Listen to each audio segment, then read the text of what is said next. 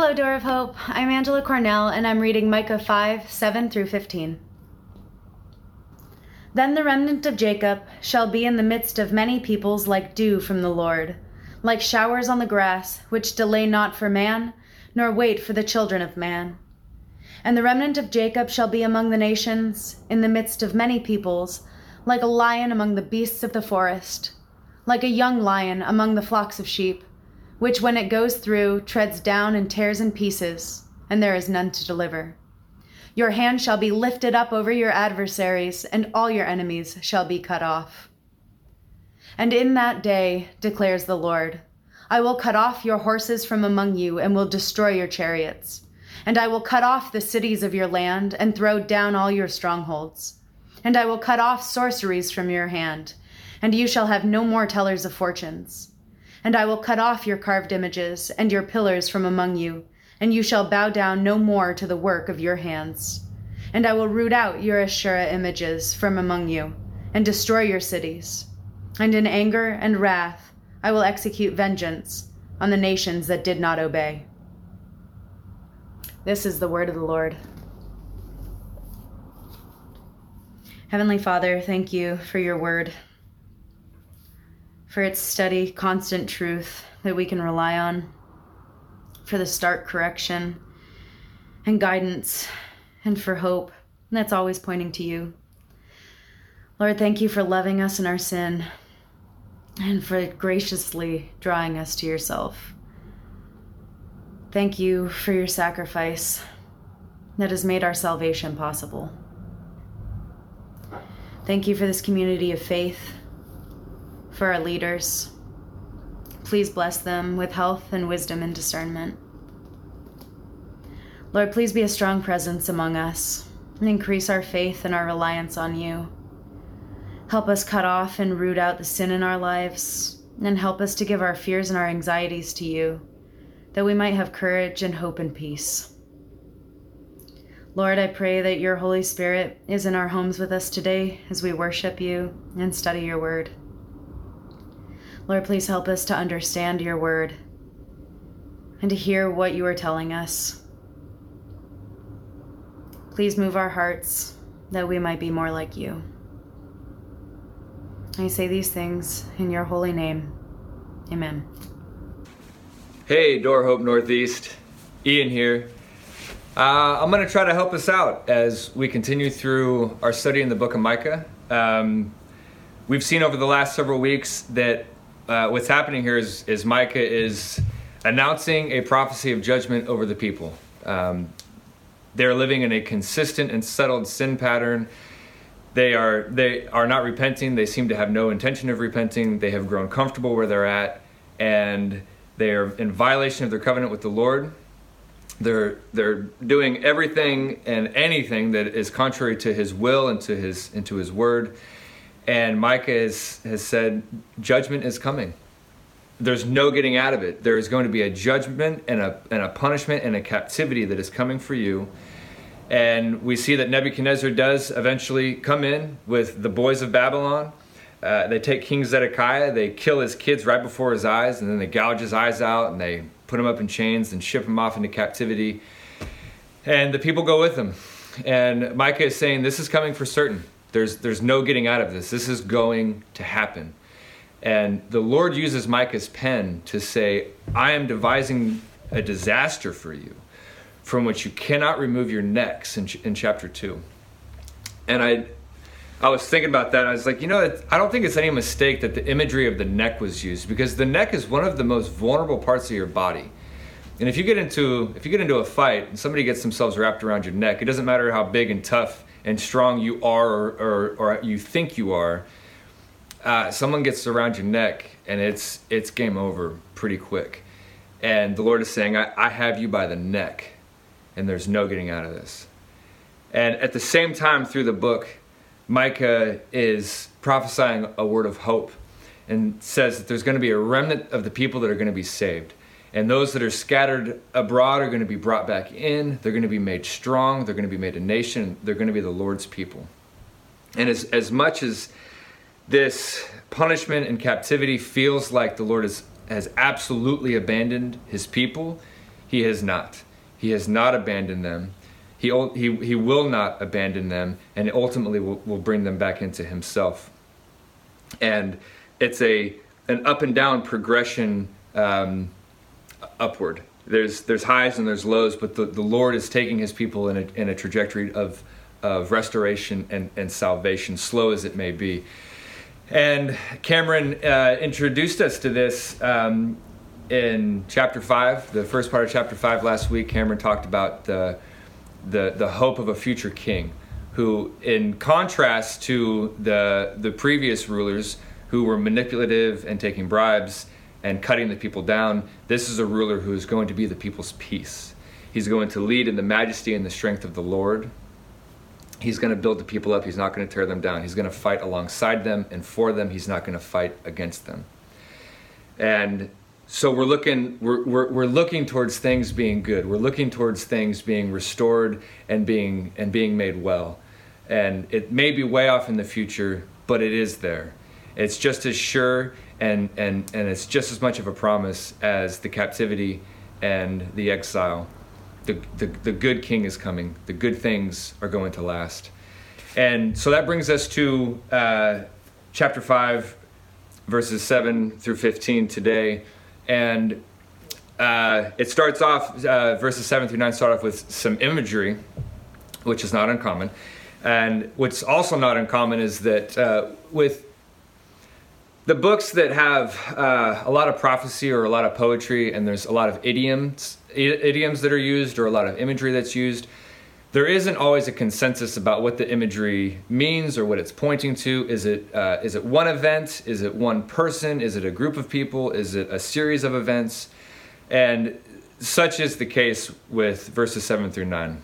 The imagery is used of um, showers on the grass or, or dew uh, that falls in the night on, on the land, um, and the imagery of a lion. And there, there's different schools of thoughts, uh, different schools of thought about this. But what is, where there is consensus, and what I will say with confidence, is that the imagery of the dew on the land or, or the showers on the grass is meant to uh, invoke in us this idea of of nourishing and replenishing and refreshment that comes from from the water. Uh, In Deuteronomy chapter twenty-eight, whenever the the lists are being written, this is what happens if you obey, and this is what happens if you don't. They both they both use Im- images of, of water. The, the the blessings come down and say, if you obey, uh, then the heavens will open up their treasury, and rain will fall on the land. So so there's food, there's growth, there's an abundance. The people are taken care of because the rain is falling, and the opposite is true for those who disobey. The the disobedience uh, lists on down the line that there actually will be dust that falls from from the heavens, and that their rain will turn to powder, and that there'll be a drought. So so no food, no growth, no abundance, but starvation and death. And the people of the remnant, the people that are that are that are saved and are, are amongst the nations, are a people that are to be refreshing. And this, again, is in contrast to what we've seen earlier in the book, where the people were lying awake at night and they were thinking of the evil that they could do. And then they would get up in the morning, and in broad daylight, they would commit those acts of evil. And they would steal from the one who walked by trustingly. They were mistreating the poor. They were taking advantage of the refugees who were in their land. And the religious leaders and, and prophets and priests were, were giving a good word of favor and prosperity for the right price. It was all about the dollar dollar bills. Everybody's pockets were getting lined, and so they were happy. And so it was smoke and mirrors, and it was lies and manipulation. And the people of the remnant are to be the opposite of that. They're to be a people that don't cut down and mutilate to eviscerate somebody of all their goods for their own gain, but to be a people who produce to give out, to have an abundance they can give forth for the betterment of the community around them. And the imagery of the lion, so this, there is a lot of, uh, there's a lot of crisscross happening here, a lot of different schools of thought. Uh, the the obvious, uh, the, the obvious meaning um, is at least, and where the consensus does lie between commentators and, and, and theologians, is that the image of the lion speaks to the remnant being a people of confidence, a people of justice, a people who do not walk around in fear regardless of what's happening around them. A people who have uh, a surety and assurance and are not easily given or at all given to um, to, to, to desperation or to fear. And there's people that think that this is reference to the millennial kingdom. Whenever Jesus comes down, eschatology, Jesus is going to come down and actually rule physically on earth for a thousand years. Other people think that it, it means uh, basically right now, this this side of history from the cross, uh, where Jesus has, has died and, and been risen and ascended, and the Holy Spirit is alive and in in, in present in the church, and that this is that time of of, of bold lion-like-ness. And some people think that it's just a reference to nineteen forty-eight when Israel became a nation again. And I, I don't, I, I want to mention that, that, you know, those those are different schools of thought. Those things are out there, and, and you can look into them. Um, you can read about uh, this sort of more military conquest in, in Isaiah and in the book of Zechariah. Um, but what I would like to say succinctly is that, well, is the ultimate culmination of history is that the people of the Lord are going to be in eternity with him forever. And so we have reason to be confident. There may have been a time in history when the the, the Lord fought for the people in a physical in a physical battle where there was actually sword and spear, and that was the victory to be had. This side of the cross, the battle, the ultimate battle for our souls, the thing that we really need to be saved from, which is from our own sin and the judgment and, and death and eternal banishment into hell that our sin has has has accrued for us, that battle has been fought and has been won by the Lord. And so the people of the Lord, the remnant today, are people that can live in confidence because we know that for all of eternity we're going to be in paradise with the King. We're going to be under his lordship. We're going to be in his his safe hands forever with each other. That is the inheritance that awaits us. And so whatever ails us here on earth, whatever ups and downs we go through, whatever opposing nations there might be along our borders and walls, this isn't our ultimate home. This isn't this isn't where we take stock of anything. We're not home. And so we can be a blessing to the people around us. We can have confidence among the nations where we live because our hope is in the true King. Our hope is in the good leader who has fight who has fought for us and to whom we will spend eternity.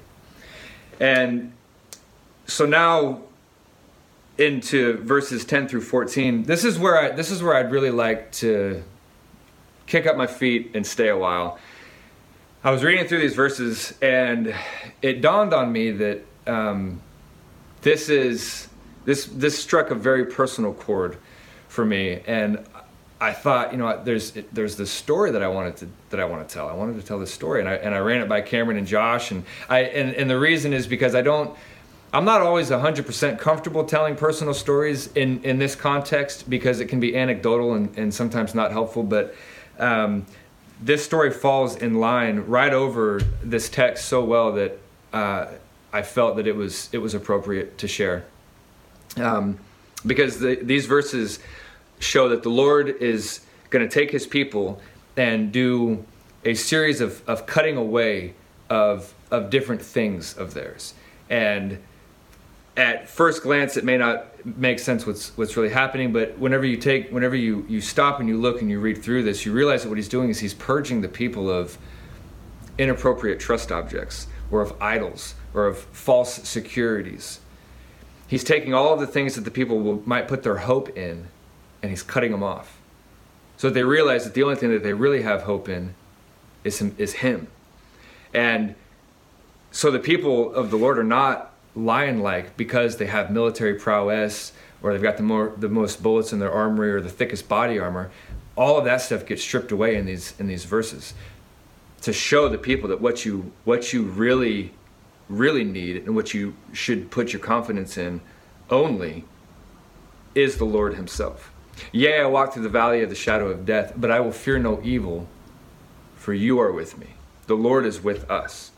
And so he cuts away all of these things, all these, all these extra things that tempt a human being to not trust the Lord. We think we're okay as long as we have these things, as long as we have our fortresses, our horses, our chariots, as long as we have our, whatever our carved image might be, our ideal, our dream home, our dream career, whatever those things might be, those are the, those are the things that the Lord is saying. I, he might cut those things off to reveal to you that all you have is him. And all of this stuff is, is a false god. It's a false idol. It's a false security. It's all, it's all going to die. It's all going to pass. And to put your trust in that thing is to put your trust into something that's going to die and fail you. And so I want to go back like over ten years ago and, and, and show a story, tell a story about, about how this, this happened to me and how I didn't know the book of Micah back then, but the book of Micah would have been so appropriate for, for that time and place. So going back a decade ago, I was, I was twenty-two, I was twenty-three years old, and some friends and I, we, we lived in Portland and we all had jobs and we were all doing well, you know, just doing the normal thing. We were just young, unchurched kids that were doing the unchurched kids thing. We were, we were living wild and reckless in, in this, in this world. So there was all the drinking, there was all the drugs, there was all that stuff. And over the course of about a year, we decided we, we had gotten a hold of, of um, some email addresses and some phone numbers, and we had started making plans for this big trip. We were going to make this trip.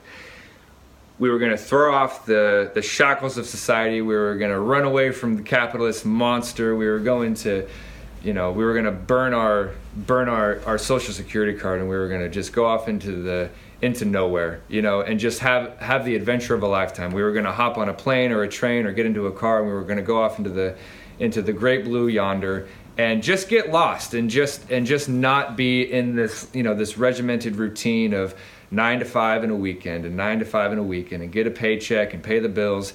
And we were young and dumb and idealistic and had no idea what we were doing, but but we really believed in this. Like, we really believed that we wanted to go out and experience the world at large. We wanted to get out of the places where we had grown up. We wanted to get away from what we were accustomed to, and we wanted to get lost. And there was a big world to get lost in.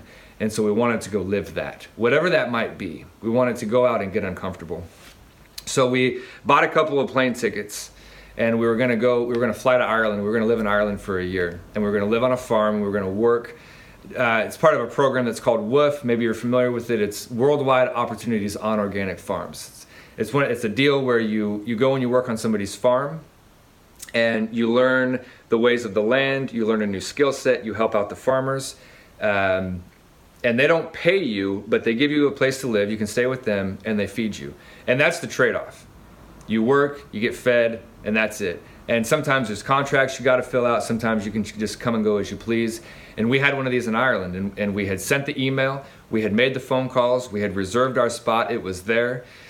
We were going to take a road trip from Portland uh, out to the East Coast. And we were going to take a long, we were going to make it a long road trip. And we were going to stop and we were going to see all of these people that we knew on the way. After high school, you know, everybody moved all over the place. And so we had friends all over the country. And we were going to stop and we were going to spend a few weeks with them. And so we were all ready to, we were going to quit our jobs. We were going to go on this road trip. We were going to take as long as we wanted to. And then I think we had a couple of months before we had to get to the East Coast uh, and then stay in Ireland. And I think that we were going to be in Ireland somewhere between eight months and a year. And then after Ireland, we were going to come back, fly back to the United States, and we had a job uh, working for a company in North Carolina who we knew the manager, the hiring manager, and so it was all set. So we have our prediction for the future. We have our comfort and what is to come. We have our our idols to worship. We have this plan. We have each other. We have our youth. We have the hubris that comes with with youthful ignorance. You know, we, there was nothing that was going to stop us. And then, so as this plan was building, as this idol was was was getting uh, mortar and stone and reinforcements and being built up to become this this thing that, that we idolized, and certainly I idolized, in the middle of all this, I met a girl in the summer of two thousand ten. It was months before we were supposed to take off, and I and I fell absolutely in love with her, and I thought I could and I thought I could spend the rest of my life with this woman. And she ended up feeling the same way, and so she hopped on board with this plan to be a part of this journey that we were going to go on, and she, she was all for it. She was all about you know, getting out of town and getting someplace foreign and trying something new, um, getting lost, getting scared, all of that.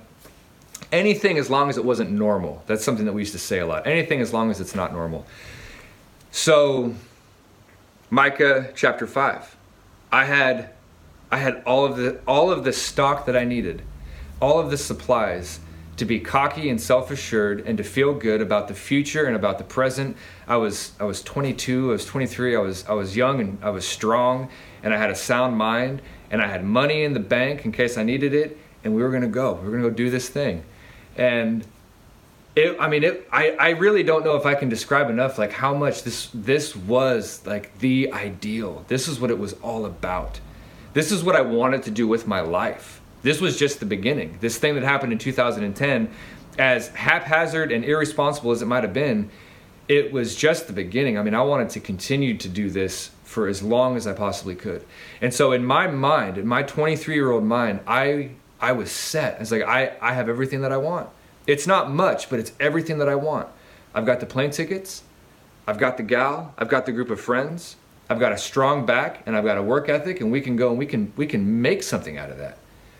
We have no idea what it's going to be, but that's the exciting part. I had a head full of Jack Kerouac and Ken Kesey and Allen Ginsberg. I carried around Dharma Bums like it was my Bible. That's a book by Jack Kerouac. Maybe you know it, maybe you don't. But I was ready for the rucksack revolution. And the time had come. The time had come. We were we were months away from, from our plane physically taking off and going to Ireland. We we were here. The time, all the planning, all the preparation.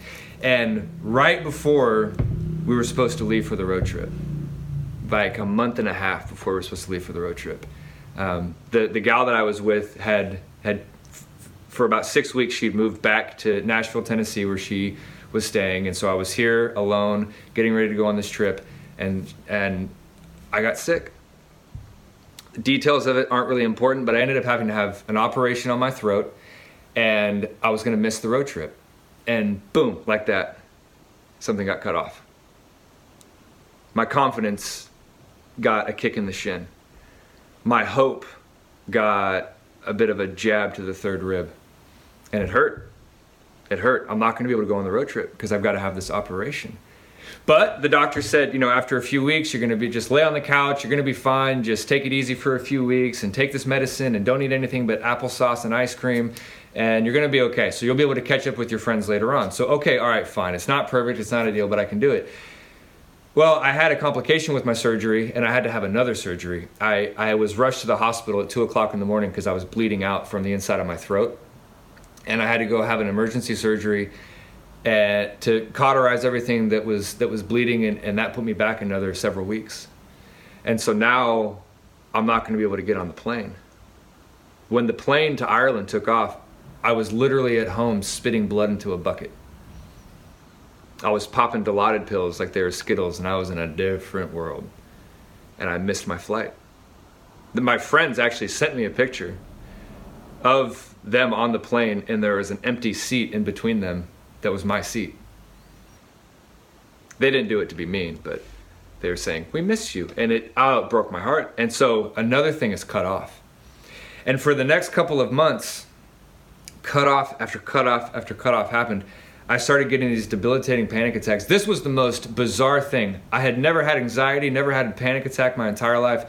And I started getting these panic attacks that were so bad and so debilitating that it was like, it's like when you choke on something and your windpipe is completely cut off. That panic of this needs to stop right now. Um, except I wasn't choking. It was just a, it was just a panic about nothing, really. It was just a panic attack, and it scared me. And after weeks of, of these panic attacks and being on the couch, spitting blood into a bucket, I I thought, maybe the Lord is trying to, maybe the Lord is trying to get my attention. Maybe the Lord is trying to, is trying to stop me. And then that was another cutoff. And that was another cutoff of my confidence. It was a cutoff of my, of my mental stability. It was a cutoff of how sure I was about everything. Now I'm not sure about anything. I've missed the road trip. I've missed my flight. I've had two surgeries. Because of because I couldn't eat, I'd lost like forty pounds in a month. I was malnourished. I was sick. I was I was mentally unstable. I was having these debilitating panic attacks. I remember calling my dad one time when he was at work and begging him to not get in his truck to drive home, because people that get in cars can get in car accidents, and people that get in car accidents can die. And I was so worried about my dad dying in a car accident that I called him at work crying, begging him not to leave. I mean, this was how out of my mind I was. I went from being this young, strong, cocky kid to being completely undone by anxiety and failing health. In the course of, of, of like, it was like thirty-four days or something, this fell apart. And then I started thinking that maybe God is, maybe this is God trying to get my attention. Maybe this is God trying to stop me. I'm getting cut off from everything. Everything that I had worked for is now gone. And then ultimately what happened was the gal that, that I was now, I mean, talk about treating somebody like an idol. She was all I had. But I was talking about becoming a Christian. I was talking about maybe God wants me to stay in Portland. Maybe God has a plan for my life that I'm not aware of. Maybe maybe doing your own thing and building up your own life isn't what it's all about, because whatever you build is ultimately going to be destroyed. Like sandcastles on the beach, they're beautiful, and then the tide comes in and they're wiped out.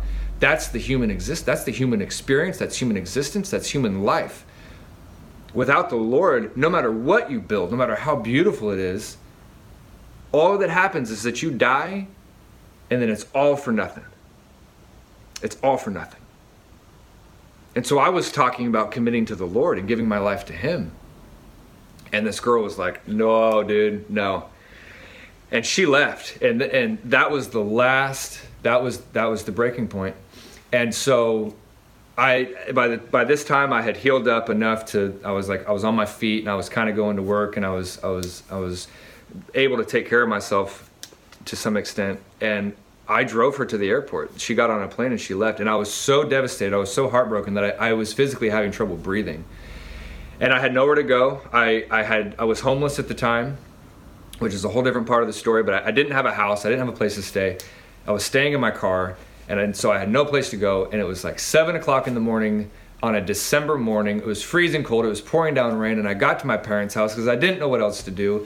And I was walking up the driveway to my parents' house. They got this steep driveway, and I was walking towards the front door, and my phone beeped. And I looked at it, and it was a text from a friend, one of the friends that I was supposed to go to Ireland with. And she said, hey, the text said, hey, I, hey bud, I, I know that this is a really hard time for you and you're going through a lot. I just wanted you to know that I love you, and I, I'm, I'm for you. And I looked at the word love, and this was a, this was a miracle from the Lord. I looked at the word love, and it dawned on me that that's what this was. And the verse that came into my mind, which Bible verses did not come into my mind at this time of my life, but the verse that came into my mind like a rocket was, you build your house on the sand. The winds come, the storms come, and the house falls. You build your house on the rock, and the winds will come, and the storms will come, but the house will stay strong because it has a solid foundation. And the Lord spoke to me in that moment and said, kiddo, I know that you've lost pretty much everything that you were banking on. You lost your health. You lost your mental wellness. You lost your girlfriend. You lost your plans. You've lost all of your idols, everything that you were hoping for in this life. The future that you were going to have has been taken away from you. And I did that because I love you. And you were building your life up, and you thought it was cool, but you were building your life up on the sand. And I have I have torn that down. I have torn down your strongholds. I have torn down your cities, so that we can rebuild a life on the rock that will echo into all of eternity. And I did it because I love you.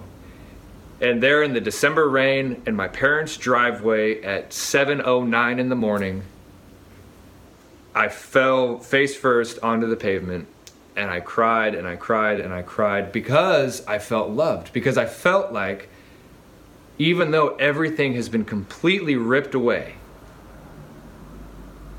the good is just beginning. The good is just starting. And life on earth has been okay, but that's not what I'm looking for. That's not what I'm looking towards. I'm looking towards that culmination where there are no more tears, where there is no more sorrow, where there is nothing sad anymore, what Revelation talks about. The kingdom of the Lord. The reign of, of the good leader that Christians have to look forward to forever. So as I was reading Micah, I I, re- I I I didn't know Micah back then, but that is exactly what happened. The Lord's fierce love will not allow us to continue to believe in something and to trust in something that is going to fail and is going to die. And so he took everything from me that was going to fail and was going to die. And and ten years later, you know, I can tell you it's, I I don't know what would have happened if I'd gone on that trip. I don't know what, I don't know where, where I would have ended up. I don't know who I would have been. But I would have had faith in a planet that's dying. I would have had faith in a people that are going to all pass away eventually. And that's still true. I live in a house that's going to fall down. I'm I'm married to a beautiful woman who one day is going to die. And I'm going to die. And one day, one of us is going to leave the other one alone. The Lord is going to cut that off. But everything that we lose is going to be restored in heaven. And we can trust the Lord to do that restoration. We can trust the Lord that it's going to be good. And so that what, what I read from Micah and what I want to share to the people is, if you feel cut off, if you feel like the Lord has taken things from you, and this is a time in our history whenever a lot has been taken. There's all these rules about what we can and cannot do for Thanksgiving, whether it's for good reasons or bad reasons. I know there's a lot of infighting there, but there's the rules. People are questioning whether I can have people in my own home. That's a loss. People are getting sick. That's a loss. People are dying. That's a loss. People are losing their businesses and their livelihood. That's a loss. They're losing their hope for the future. That's a loss. That is a cutting off of something. And if you're feeling that cutoff, that it might be a part of a punishment process, like the way that it was for the people of Judah. It might be the Lord testing your faith. That's scriptural. If you're not a believer, it might be the Lord drawing you into himself. Jesus said that no man comes to me unless the Father draws him. The Lord might be drawing you in by revealing to you, like he did me, that all of these things that you hope for, all of these things that you love, they're all going to die. They're all going to fail anyways, and so I'm going to cut them off now. So that the only option that you have, the only trust object that there's even left for you to, to, to believe in is me. And that will save your soul. And if your soul is saved by Jesus Christ, then the world can do nothing to you. Jesus said it himself. Do not fear the ones who can kill the body but then have no power over you. Fear him who, once he has killed the body, has the power to cast you and your soul into hell. Fear him. We do not want to be God's enemy. And because of our sin, because of our mutiny, because of our rebellion, that is what we are. And the only way to, to get over that precipice is by the blood of Jesus and by putting our faith in him as our Savior. And the book of John tells us that we become children of God. Those who believed in his name, he gave the right to become children of God. And so the Lord is going to cut off all of the things that we believe in falsely. And the reason that we can trust that he is good and the reason that we can trust that this is true is because Jesus, the one in whom we put our faith, was ultimately cut off. On the cross of Calvary, he was cut off from his relationship with the Father, his eternal relationship with the Father. God forsook him. He who knew no sin became sin, and God turned his back on Jesus so that he would never have to turn his back on us. And we put our faith in Jesus, and he gives us the righteousness that isn't ours. We get his righteousness so that God doesn't have to turn his back on us. seventy years in Babylon was bad. An eternity in hell is worse beyond words. And so the Lord might cut and the Lord might take to reveal to your heart that he loves you and that the only thing that's worth trusting and the only thing that you can trust is him. Friends, we have a great confidence. We can walk around like lions because we have a good king who has gone to the uttermost to save us from ourselves, to save us from our sin. And if you're not a Christian, if you're not a believer, repent and be saved. You do not want to be God's enemy. Babylon was nothing compared to an eternity in captivity. The Lord loves you. He's calling you to himself, and he might cut a thousand times to get you to realize that. I was brought to nothing. I was literally brought to a hospital bed, spitting blood into a bucket, before I realized that everything in this world passes away. We don't put our trust in strongholds or in cities or in fortresses or in our future as far as it's concerned with this world. But we can we can bank on our future in eternity. We can bank on our future when we're in the fulfillment of God's kingdom. So friends, I pray that that's an encouragement to you. I know that life can be hard. I know that on this on this earth, things are taken away and things are cut off. But all of those are just a taste of the ultimate loss that would be had if we didn't have the Lord. And all of the good things that we have, all of the blessings that we have, are just the slightest hint of what eternity in paradise is going to be with him forever. So that is my word on Micah. I hope to see you all soon. I hope that COVID passes. And if you are feeling cut off, if you are, if you are, or if you are feeling hurt, if you are feeling lost, read these words. Remember this. Remember the Lord. Remember what he's done. Preach to yourself. I hope that this has been an encouragement. And I hope that this ban is lifted soon and that we can gather in person again. Until then, this has been a pleasure, and I pray that you all are well.